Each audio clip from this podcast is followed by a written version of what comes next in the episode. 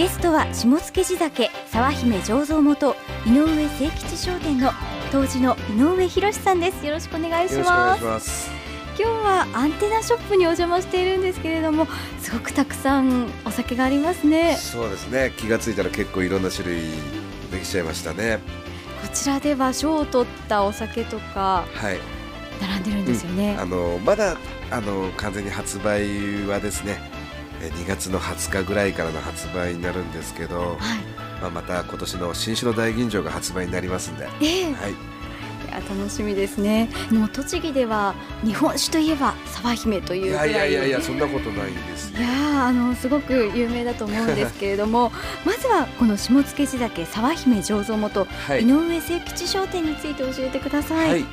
えー、宇都宮のですね、はいえー、昔の奥州街道旧奥州街道の宿場町ですね宇都宮を出て最初の宿場町白沢宿というところで、はい、明治元年から酒造り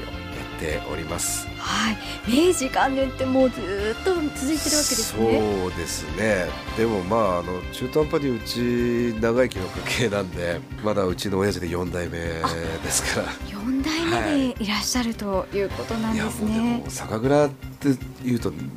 二十何代とか十何代とかって結構そういうのありますから、そういうの考えたら比較的新しい方かもしれない。あ、そうなんですね。はいそしてこちらのコンセプトが新地酒宣言ということなんですけれども、はい、こちらは？そうですね。やっぱり僕ら地酒っていう言葉の原点に帰りまして、はい、胸張って栃木のもんだっていうものだけで勝負していきたいなと思ってます。具体的にはね、はい、栃木の米栃木の水栃木の工房まああの宇都宮のものがほとんど多いんですけど地元のものを全国のね舞台で胸を張って勝負できるような美味しいお酒を作っていけるような、うそういうことだけやってます。はい。どうしてそこまで地元にこだわりをそうですね、まあ、やっぱり宇都宮に生まれた人間なんでやっぱりどうせだったらまあ、いつか故郷に錦を飾れればいいなぐらいの気持ちはやっぱりありますよね。はい、さらにそのこだわりは栃木県産の素材のみにかかわらず作り手にもあるとお聞きしたんですけど。そうですね、はい、以前はこういう業界ですとね、はい、岩手の南部杜氏さんだとか、えー、そうですね新潟の越後杜氏さんだとか外から作り手をお招きしてっていう形の酒造りが多かったんですけどね、はい、もうこういう時代なんで自分たちのですね地元の人間で酒造りしていこうっていうことでやっています。だから作る人間も全部栃木さんと。またお若い方もいらっしゃると。そうですね今うちの中で一番若い子はそうですね20でも28歳になりましたよ。へえ、はい、そうなんですね。はい、またなぜ若手の蔵人の方と一緒にお仕事していこうと思われたんですか、うんあのー、別にまあ例えば若手じゃないといけないっていうわけではなくて、はい、やる気があれば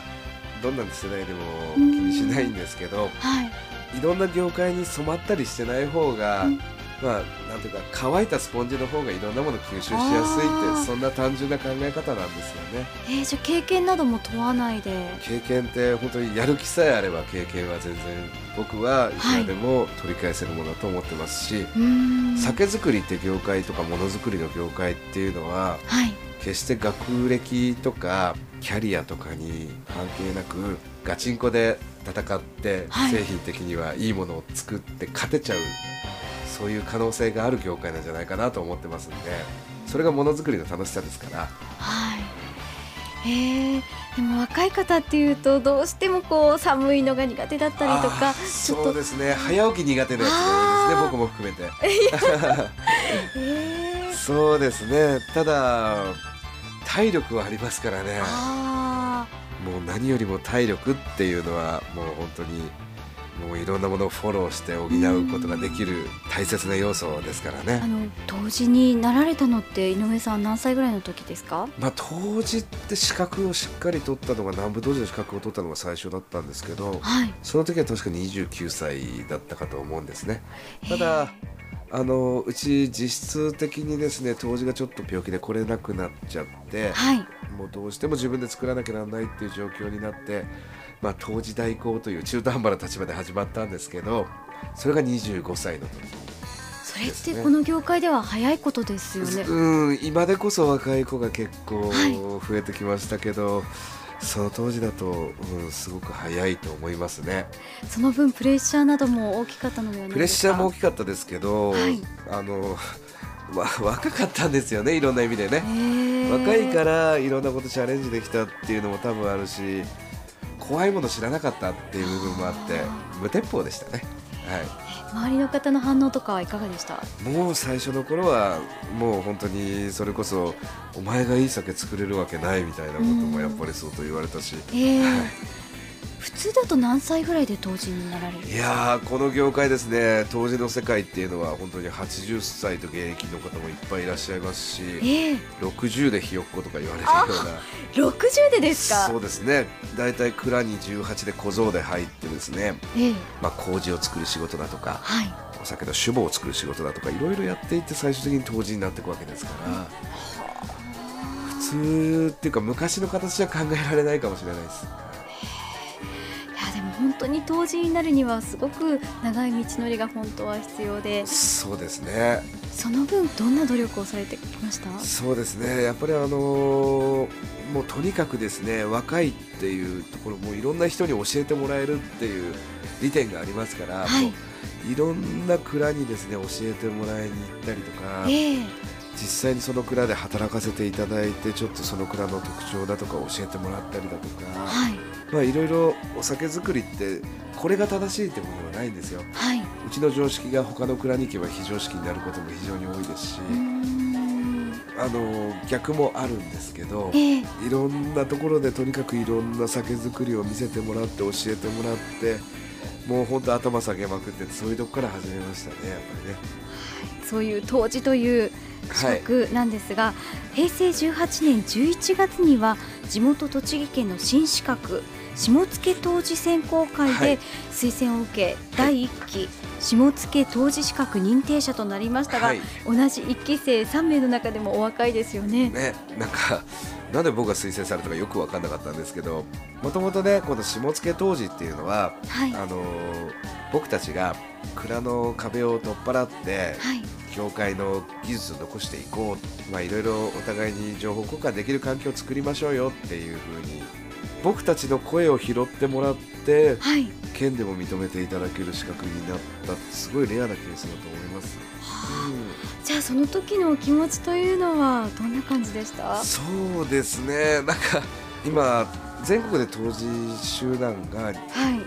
まあなんていうか人が減っていって縮小されてる中で栃木だけがこうやって杜氏を生み出しちゃったわけですからね。僕はあの本気でもうこうなった以上は100年後とか200年後とかに杜氏といえば栃木だ下野杜氏だと。下野杜氏だって言えるようなのを本当に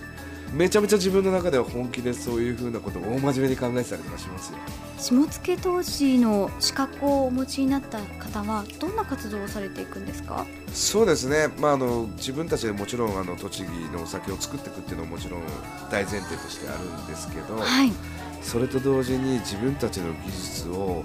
まあ、会社の枠を超えて、はい、いろんな県内の従業員にいろいろ伝えていくだとか、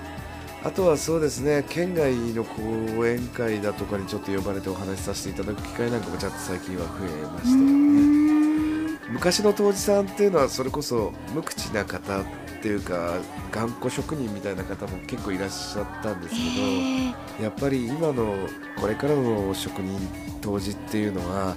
自分が何がしたいかとか自分たちが何をしてるかっていうことだとか自分たちの売りっていうのをどんどんアピールできる人間じゃないといけないっていうのが、この下野当時の選考の大前提に入っちゃってるんで、まあ、それに準じたこともやっぱりやらないといけないんで若干あの、はい、